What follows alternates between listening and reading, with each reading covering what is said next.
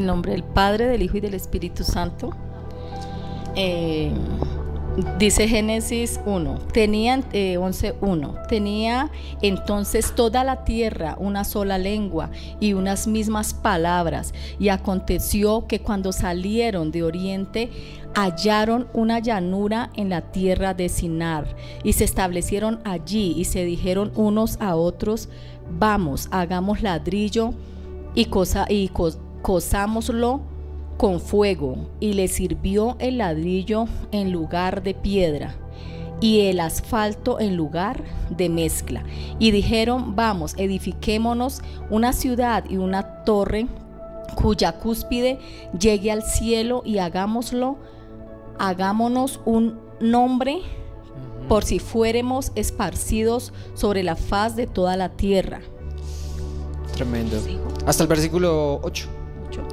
Y descendió Jehová para ver la ciudad y la torre que edificaban los hijos de los hombres. Y dijo Jehová, he aquí, el pueblo es uno y todos estos tienen un solo lenguaje y han comenzado la obra y nada les hará desistir ahora de lo que han pensado hacer. Ahora pues, descendamos y confundamos allí su lengua para que ninguno entienda el habla de su compañero. Así los esparció Jehová desde allí sobre la faz de toda la tierra y dejaron de edificar la ciudad. Por eso fue llamado el nombre de ella Babel, porque allí confundió Jehová el lenguaje de toda la tierra y desde allí los esparció sobre la faz de toda la tierra. Tremendo, amén, y amén. Tremendo, tremendo capítulo. Tú leíste la traducción Reina Valera, me imagino. Reina Valera, si me prestas esa que está allá, porfa. Y yo tengo acá hay unos versículos claves que quiero, que quiero uh, compartirles y es eh, en el versículo 3, el pueblo de Dios dice, vamos, vamos a hacer ladrillos y endurecerlos con fuego. En esa región se usaban ladrillos en lugar de piedra y brea en lugar de mezcla. Miren, ahí está, ahí está la clave, la clave de este, de, este, de, este, de este mensaje. Pero voy a leerlo también en esta traducción textual y vamos a revisar un momento lo que aquí dice porque creo que en mi vida he tenido la oportunidad de predicar esto una vez o dos veces, pero este versículo es impresionante. Capítulo Génesis 11, versículo 3 versículo 3 y 4. Entonces lo voy a leer en la traducción textual también. Y vamos a revisar cómo lo dice acá. Aquí está. Dice versículo 3 y dijo cada cual a su prójimo, a su prójimo, vamos, fabriquemos ladrillos y cosámoslos con fuego. Y el ladrillo les fue por piedra y el asfalto le era por argamasa. Y en la traducción, en la traducción viviente, en el versículo 3 dice brea. ¿Y en la, y en la Reina Valera qué dice? Brea también. Asfalto. Ok, ok, ok. Y después en el versículo 4 dice, y dijeron, vamos, construyamos una ciudad y una torre con una representación de los cielos. Una cúspide, qué tremendo, con una representación de los cielos y hagámonos un nombre para no ser esparcidos por toda la faz de la tierra. Este versículo, este, este pasaje bíblico que habla acerca de la Torre de Babel es, es, es una de las raíces que el enemigo colocó en la humanidad. Babilonia, o más bien en la Torre de Babel, le está, le está dando a... Le, le otorgó una libertad al pueblo de Dios donde empezó a pensar y a decir necesitamos un nombre. Mi hijo me preguntaba el otro día que por qué él tenía un solo nombre. Yo dije, bueno, pues Dios nos dijo que te pusiéramos un solo nombre. y me preguntaba que por qué yo tenía dos nombres. Entonces le dije, bueno, porque mamá y papá, mis papás me pusieron dos nombres. Ok, hasta ahí todo súper bien. Pero cuando Babel, cuando, cuando los hombres descendientes eh, después de ese pacto que se hizo con, Noé, después de la, tribulación de, las eh, aguas, de todo eso que se estaba viviendo, los hombres empezaron a decir, bueno, necesitamos crear una fama entre nosotros. Y esa fama la vamos a hacer a través de un nombre. Y ese nombre lo vamos a hacer a través de una torre. Y esa torre, y fíjese que en la traducción viviente dice, construyamos una ciudad y una torre con una representación de los cielos. Con una representación de los cielos. O sea, literalmente estaban dejando a Dios por fuera y estaban colocando una representación de los cielos. Estaban organizando, estaban haciendo, por así decirlo, su propio eh, altar, que era una torre. Estaban quitando al Dios de los cielos y estaban poniendo la representación en la tierra. Hay, varios, hay varias palabras aquí interesantes en el versículo 4. Construyamos. La palabra construir literalmente está diciendo, vamos a hacer algo nosotros. Ya caminamos mucho tiempo con Dios. Ya como que Dios hizo ya su debut, pero ahora necesitamos nosotros hacer el nuestro. O sea, el hombre se estaba metiendo una idea en la cabeza y dice, construyamos una ciudad y una torre con una representación de los cielos y hagamos un nombre para que para no ser esparcidos por toda la faz de la tierra. Recuerden que eh, habían sido esparcidos o habían sido sacados del lugar de, del Edén y habían puesto unos eh, ángeles, habían puesto ahí unos... Eh, de parte de Dios, unos seres vivientes para proteger la entrada a ese Edén. O sea, habían sido expulsados por el pecado, por Adán y Eva. Y entonces los hombres ya estaban de, alguna forma regados por la, por la tierra. Y entonces se les ocurrió decir la gran idea, vamos a diseñar una ciudad. Y en la ciudad vamos a diseñar una torre. Y en la torre vamos a diseñar y vamos a colocarle un nombre. Será llamada Babel. Y aquí es donde nace esto que hablamos acerca de Babilonia. Una entidad espiritual que trae confusión, que trae... Eh, quita el nombre de Dios y quiere traer una confusión para poner el nombre de Babilonia. Entonces, si nos devolvemos un poquito al versículo 3, que aquí es donde me parece impresionante este versículo, en el versículo 3 dice, ah, comenzaron a decirse unos a otros, vamos a hacer ladrillos y endurecerlos con fuego. Vamos a hacer ladrillos y endurecerlos con fuego. En esa región se usaban ladrillos en lugar de piedra y brea en lugar se usaba como mezcla y en la traducción textual dice, vamos a fabricar ladrillos y cosámoslos con fuego. El ladrillo les fue por piedra y el asfalto por argamasa. Aquí está el secreto. El hombre cambió el diseño natural y el hombre cambió el diseño que Dios le había entregado. Construían caminos o construían... Eh, ni siquiera edificios, construían, eh, dividían zonas, porque ellos en esa época no tenían todavía edificios, no tenían ni siquiera casas, organizaban cosas con piedras y ponían piedras y piedras y piedras y piedras. Y ese era uno de los diseños que Dios les había entregado, piedras. Y por el otro lado dice que eh, en lugar de argamasa, que en la traducción, en la otra traducción dice brea, y en la, y en la Reina Valera también dice brea, era el asfalto natural. Todos sabemos que la brea se, se, hace con lodo y se hace, a ver, ayúdenme un poquito más con eso, con lodo, con agua, con, con piedras, con incluso he escuchado que con los excrementos de los animales en el campo hacen brea y todo eso se queda compactado y es con eso es que construían las paredes. Cuando uno viaja por, por, por carretera empieza a ver las eh, casas antiguas, todas agrietadas las paredes ¿Y es? Porque la brea tiende a agrietarse, porque es como la, hay esa masilla que utilizamos en los colegios, ¿cómo se llama? Eh, arcilla, como la arcilla, como el barro. Es como una especie de barro natural, pero entonces eh, con esto construían. Entonces el diseño original que Dios les daba era usen barro o, o brea o argamasa, como dice una palabra bien textual, argamasa, y utilicen piedras. Claro, cuando yo utilizo piedras y coloco piedra sobre piedra y utilizo brea y utilizo todo eso, eso se compacta y ahí, quedan, ahí ya queda organizado. Pero fíjense que en este versículo está el secreto del diseño, cómo fue cambiado. Y entonces dice, fabriquemos ladrillos. ¿Quién le dijo a los hombres que debían fabricar ladrillos? Cosámoslos con fuego. ¿En qué momento aprendieron a coser con fuego ladrillos y por qué los tenían que coser con fuego?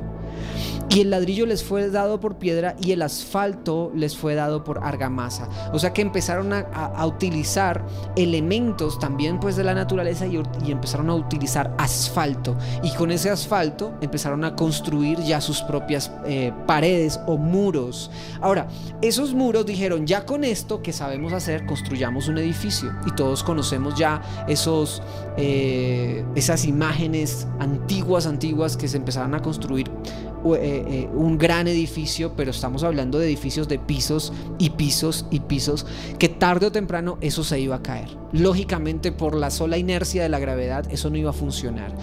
Fuera de eso estaban bajo un diseño que no era, no era el diseño de Dios. Y ese diseño obviamente iba a perecer. ¿Por qué comparto este mensaje? Porque por lo general los hombres también intentamos construir nuestras propias, nuestros propios muros, nuestros propios edificios. Por lo general construimos nuestros propios imperios y deseamos construir nuestras propias empresas, nuestra familia. Yo quiero organizarme de esta forma y de la otra. El otro día estaba eh, pensando acerca de los, de los matrimonios y estaba hablando acerca de la visión dentro de la pareja y la visión dentro del matrimonio. Y de repente entendí que uno no se casa por tanto por la belleza física. Uno no se, y esto es interesante porque lo sepamos todos y los jóvenes y demás, porque la belleza física termina pasando, pero la visión se queda. Cuando establecemos familia, cuando establecemos hogares, lo hacemos porque tenemos una visión con alguien, no porque queremos casarnos con sus cejas bonitas, con sus labios bonitos, sino porque tenemos una visión a futuro de algo. Estos hombres estaban construyendo una torre que llamaron Babel por una visión que tenían, pero no era exactamente una visión de parte de Dios. Era una visión humana y era una visión que se había establecido eh, por una entidad que es Babilonia. Esta visión tarde o temprano iba a caer. Ahora yo pregunto, ¿cuántos de nosotros no hemos construido hogares, familias, empresas, matrimonios, congregaciones, ministerios, apartados de la visión de Dios y organizando las cosas como a mí me parece. Estoy cambiando las piedras por asfalto, estoy cambiando eh, los ladrillos por piedras, perdón, y estoy cambiando la brea, el barro Estoy a la argamasa que dice la Biblia, la estoy cambiando por asfalto. Y cuando yo empiezo a cambiar los diseños, cuando yo empiezo a cambiar los diseños, cuando empiezo a cambiar diseños de divinos, diseños espirituales, diseños originalmente espirituales, voy a tener tarde o temprano construida una Babel en mi vida. ¿Cómo se llama mi Babel? Matrimonio, sueños, proyectos, empresas, familia, viajes, vivir en otra ciudad. Nosotros con mi esposa muchas veces dijimos, nos vamos a vivir a otro lado. Y nos vamos a tal ciudad y nos vamos a tal otra y a la final construíamos y trabajábamos. Recuerdo uno de esos proyectos eh, cerca a, Medellín y vamos a trabajar y vamos a vivir en Medellín y vamos a ganar mucho dinero y mejor dicho vamos a tener carro, casa y dobles car doble carro y mejor dicho todo organizado. Y trabajamos, ¿cuánto amor? ¿Como un año o más de un año? Como más de un año. Un año en un proyecto que a la final nunca se dio y le entregamos todo, le entregamos nuestro tiempo, viajes, sueños, dinero, invertimos todo y creo que también perdimos todo. Y a la final Dios no lo permitió. ¿Qué pasa? ¿Por qué, ¿Por qué, queremos construir Babilonias en nuestra vida? ¿Por qué queremos construir torres en nuestra vida? ¿Por qué el hombre dijo vamos a construir una, una, torre y vamos a ponerle un nombre famoso? Se llamará Babel. Y, esa, y, es, y será nuestra identidad para que el mundo entero vea y no seamos esparcidos por el mundo entero. ¿Por qué el hombre se desvió? ¿Y por qué el hombre cambió literalmente el diseño de Dios? ¿Y por qué no se enfocó en lo que Dios le estaba organizando? Cuando esto pasa, dice, y descendió el Señor. Aquí en esta traducción dice Adonai. a ver la ciudad y la torre que edificaban los hijos del hombre y, los, y dijo el Señor, he aquí son un pueblo y todos ellos tienen la misma lengua y este es solo el principio de su obra. El Señor sabía que iban a avanzar más, que iban a codiciar más, que iban a querer hacer más. El Señor sabía que iban a, que iban a ser obstinados en su propio parecer. Y dice, y este es solo el principio de su obra y nada les hará desistir de lo que traman hacer. Señor, yo me quiero casar con ese rubio o esa rubia de ojos azules y es que yo la quiero. ¿A cuántos no le han enseñado en las congregaciones? Escriba lo que quiere y cómo la quiere. ¿Cómo la quiere? De ojos azules y de cabello rubio. ¿Y por qué, tan y por qué somos tan exigentes con eso? Y, porque, y escriba, bueno, está bien, y la palabra de Dios lo dice a través del profeta, escriba la visión, y la visión correrá detrás de ti. Sí, pero una cosa es escribir la visión y otra cosa es querer hacer como yo quiero que sean las cosas. Y eso es muy interesante. ¿Querías casarte con un morenito? Buena pregunta. Buena pregunta. Pero entonces aquí, aquí viene la situación. Señor, yo quiero una empresa. Pero la empresa no le pregunto a él, ¿cómo quieres tú la empresa? Sino es como yo quiero la empresa. Y yo construyo mi empresa, porque como es mi empresa, entonces yo construyo mi empresa con qué? Con ladrillos no con asfalto. Construyo mi empresa en vez de utilizar la brea, la, la ¿cómo se le llama? Lo que dijimos ahorita, el barro de, de parte de Dios utilizamos asfalto. En vez de utilizar las piedras que significa y tipifican en la escritura la palabra, en vez de utilizar la piedra para construir, construyo con ladrillos. Y el ladrillo no lo sacaba de la tierra, sino lo construía. Tenías que hacerlo y coserlo. O sea, te haces un diseño diferente y fuera que lo haces diferente tienes que lucharlo. Toda la vida rasguñando para construir un, un diseño. Toda la vida rasguñando para construir una familia. Toda la vida rasguñando para construir unas finanzas prósperas, toda la vida rasguñando para construir, qué sé yo, el ministerio, la iglesia, el matrimonio, el hogar, la familia, los hijos, el estudio de los hijos, toda la vida trabajando de más para construir. Ahora, quiero que veamos que no estoy, no estoy compartiendo un tema que tiene que ver como por qué construyes con ladrillos porque entonces tendríamos que vivir en edificios de piedra. No, no es eso. Estoy hablando de un tema espiritual. Y es que hemos cambiado el diseño de Dios por un diseño, un diseño literalmente eh, que no es espiritual, un diseño de hombres. Y por eso el Señor dice, he aquí son un pueblo y todos ellos tienen la misma lengua. Se han puesto de acuerdo, significa esto. Se pusieron de acuerdo. Y este es solo el principio de su obra, o sea que esta obra iba a continuar. Y nada les hará desistir de lo que traman hacer y dice el Señor, vamos pues, descendamos. Descendamos y confundamos allí su lengua para que nadie entienda el lenguaje de su compañero. Y aquí es donde comienza la tarea del Señor. Y divide el Señor las lenguas del mundo entero. Dice, y desde allí el Señor los dispersó por toda la faz de la tierra y desistieron de construir la ciudad. Dice ahí el Señor porque por eso fue llamado su nombre Babel. Porque allí confundió Adonai la lengua de toda la tierra y desde allí Adonai Elohim los esparció por toda la faz de la tierra. ¿Qué significa Babel? Babel significa confusión. Babel significa literalmente confusión.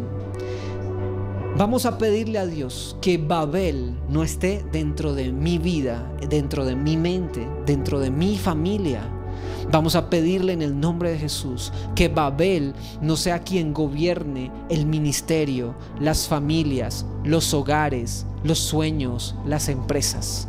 Vamos a pedirle a Dios que Babel no sea quien dirija mis proyectos, que Babel, que Babilonia, que significa confusión, que el espíritu de Babel no esté en mi hogar, que el espíritu de Babel no esté en mi casa, que el espíritu de Babel no esté en mi familia, en mi tierra. ¿Por qué los gobernantes, por qué los gobernantes se están distrayendo tanto? Porque hay Babel en sus vidas. ¿Por qué las familias se dispersan, se separan porque hay Babel en sus vidas? ¿Por qué los niños desde los 12 años creen que son homosexuales? desde los cuatro años porque hay Babel en sus mentes. ¿Por qué los jóvenes sienten que vivir la vida es emborracharse y amanecer ebrios, borrachos en las calles y entre más drogas consuman se sienten más libres? Porque hay Babel en sus mentes. Han construido un diseño propio y no se han, no se han ajustado al diseño de Dios. ¿Alguien está entendiendo? No sé quién está ya en este momento en directo, si también hay preguntas o alguien lo quiere escribir, pero Necesitamos entender que Babilonia no puede gobernar en nuestras vidas, que Babilonia no puede gobernar ni en nuestros niños, ni en nuestros jóvenes, ni en nuestras familias, que Babilonia no puede dirigir nuestros pensamientos, que ese espíritu de Babilonia no puede trabajar en nosotros y en nuestros descendientes. Esto que estamos leyendo en el capítulo 11 de Génesis es vital. Si yo aparto a Babilonia o aparto ese espíritu de Babilonia de mi vida, de mi familia, de mi trabajo, de mi, de mi matrimonio, entonces tendré familias bendecidas. Tendré familias bendecidas. Hay un versículo que dice que el hombre le parece que los caminos son correctos, pero definitivamente el camino correcto de parte de Dios es el que viene de parte de Dios. Por eso el Señor prefirió dividir las lenguas. El Señor prefirió apartar a todas estas personas para que desistieran de construir esa gran torre. Y llegaron a un nivel. Y el Señor va a permitirte que bajo tu obstinación construyas tu propia vida. ¿Por qué pasas de hogar en hogar, de familia en familia, de matrimonio en matrimonio, de noviazgo en noviazgo, de trabajo en trabajo y no hay fruto sobrenatural. ¿Por qué? Porque estás construyendo un diseño que está apartado del diseño de Dios. Necesitamos construir nuestras vidas bajo el diseño de Dios. Nadie le dijo a estos hombres que construyeran Babilonia. Nadie le dijo, Dios no le dijo, que construyera una torre. Dios nos, les dijo, ve y construye y, e invéntate unos ladrillos. Esos diseños no eran diseños que venían de Dios.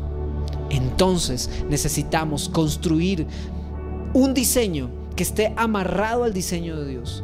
Necesitamos construir y tener el mismo lenguaje. Dice el versículo 7. Vamos pues, descendamos y confundamos allí su lengua para que nadie entienda el lenguaje de su compañero. Qué impresionante que Dios trae confusión. Como dice la reina Valera en el versículo 7. ¿Qué dice allá Amparo en el versículo 7? Vamos pues allá como lo dice. Génesis 11:7. En la traducción viviente dice, vamos, vamos a bajar a confundirlos con diferentes idiomas, así no podrán entenderse unos a otros. ¿Cómo dice allá?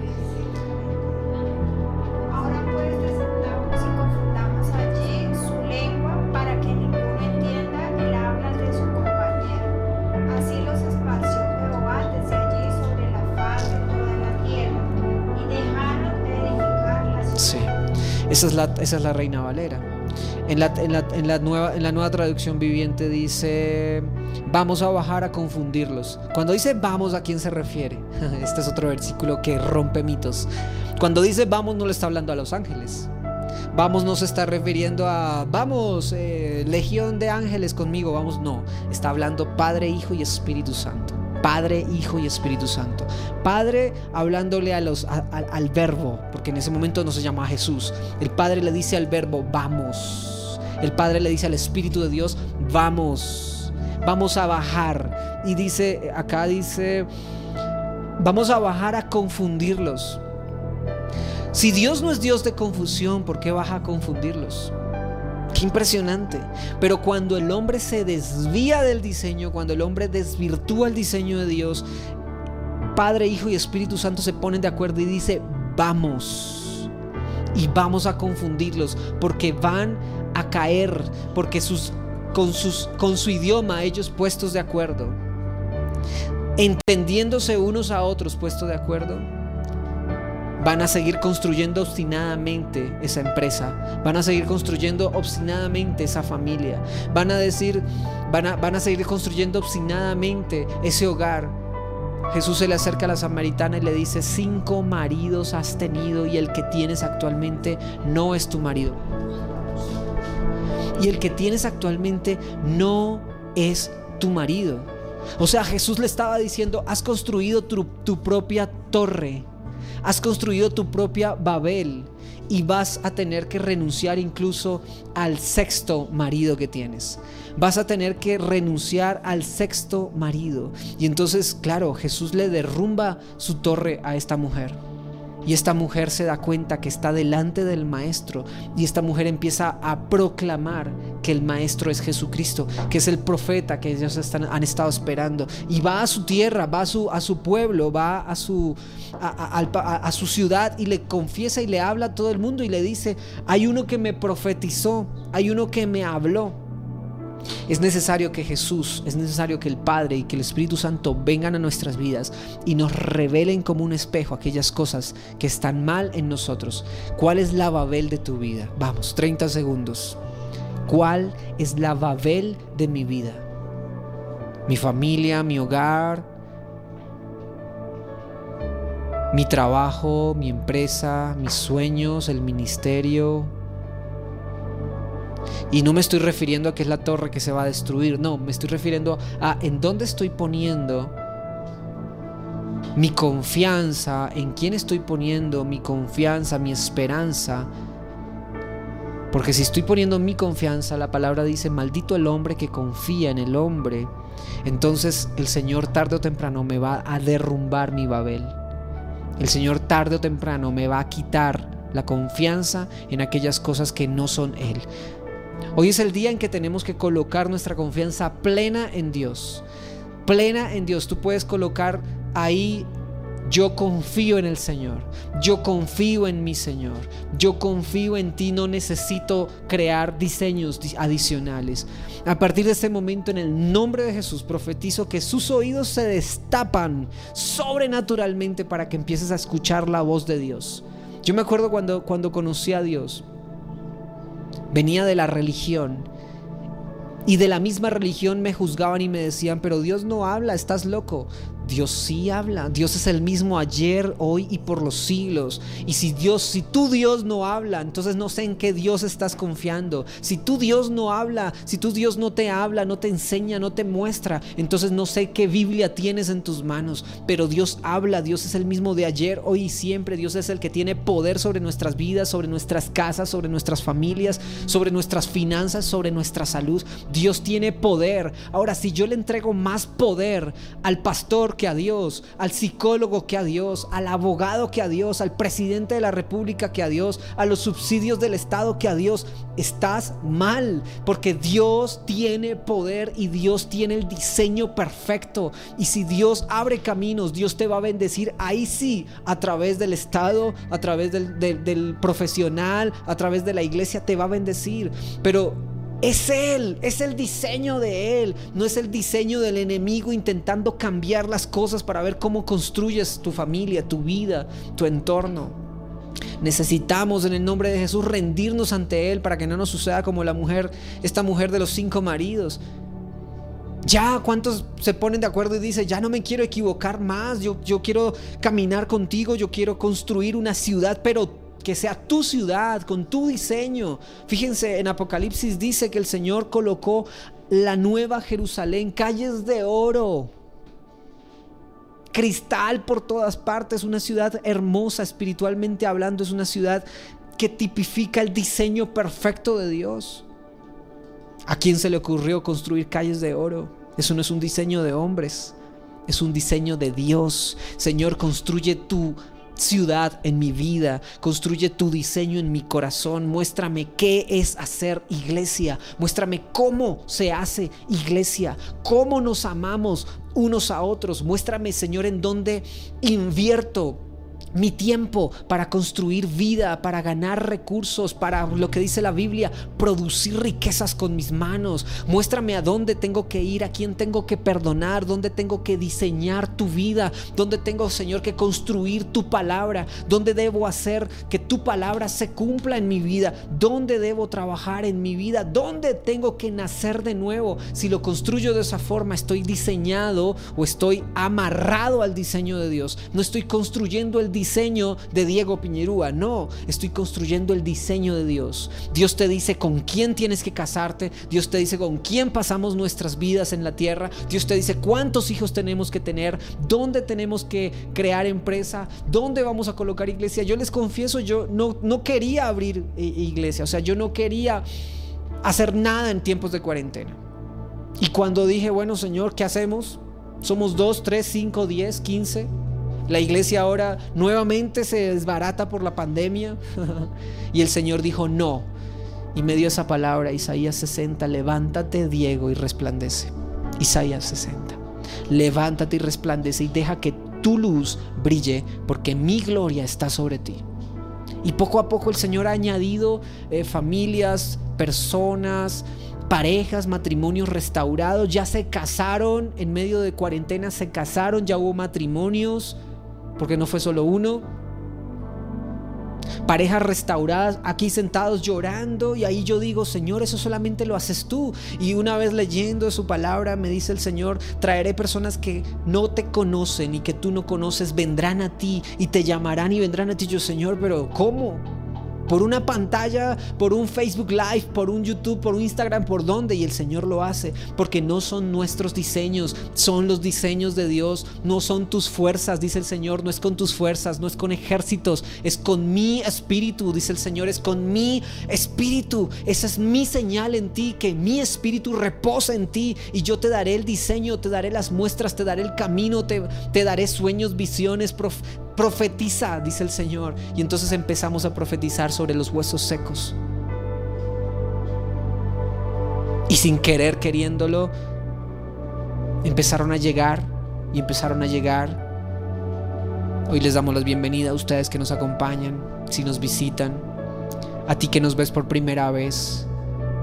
Dios tiene todo bajo control. El diseño de Dios es perfecto.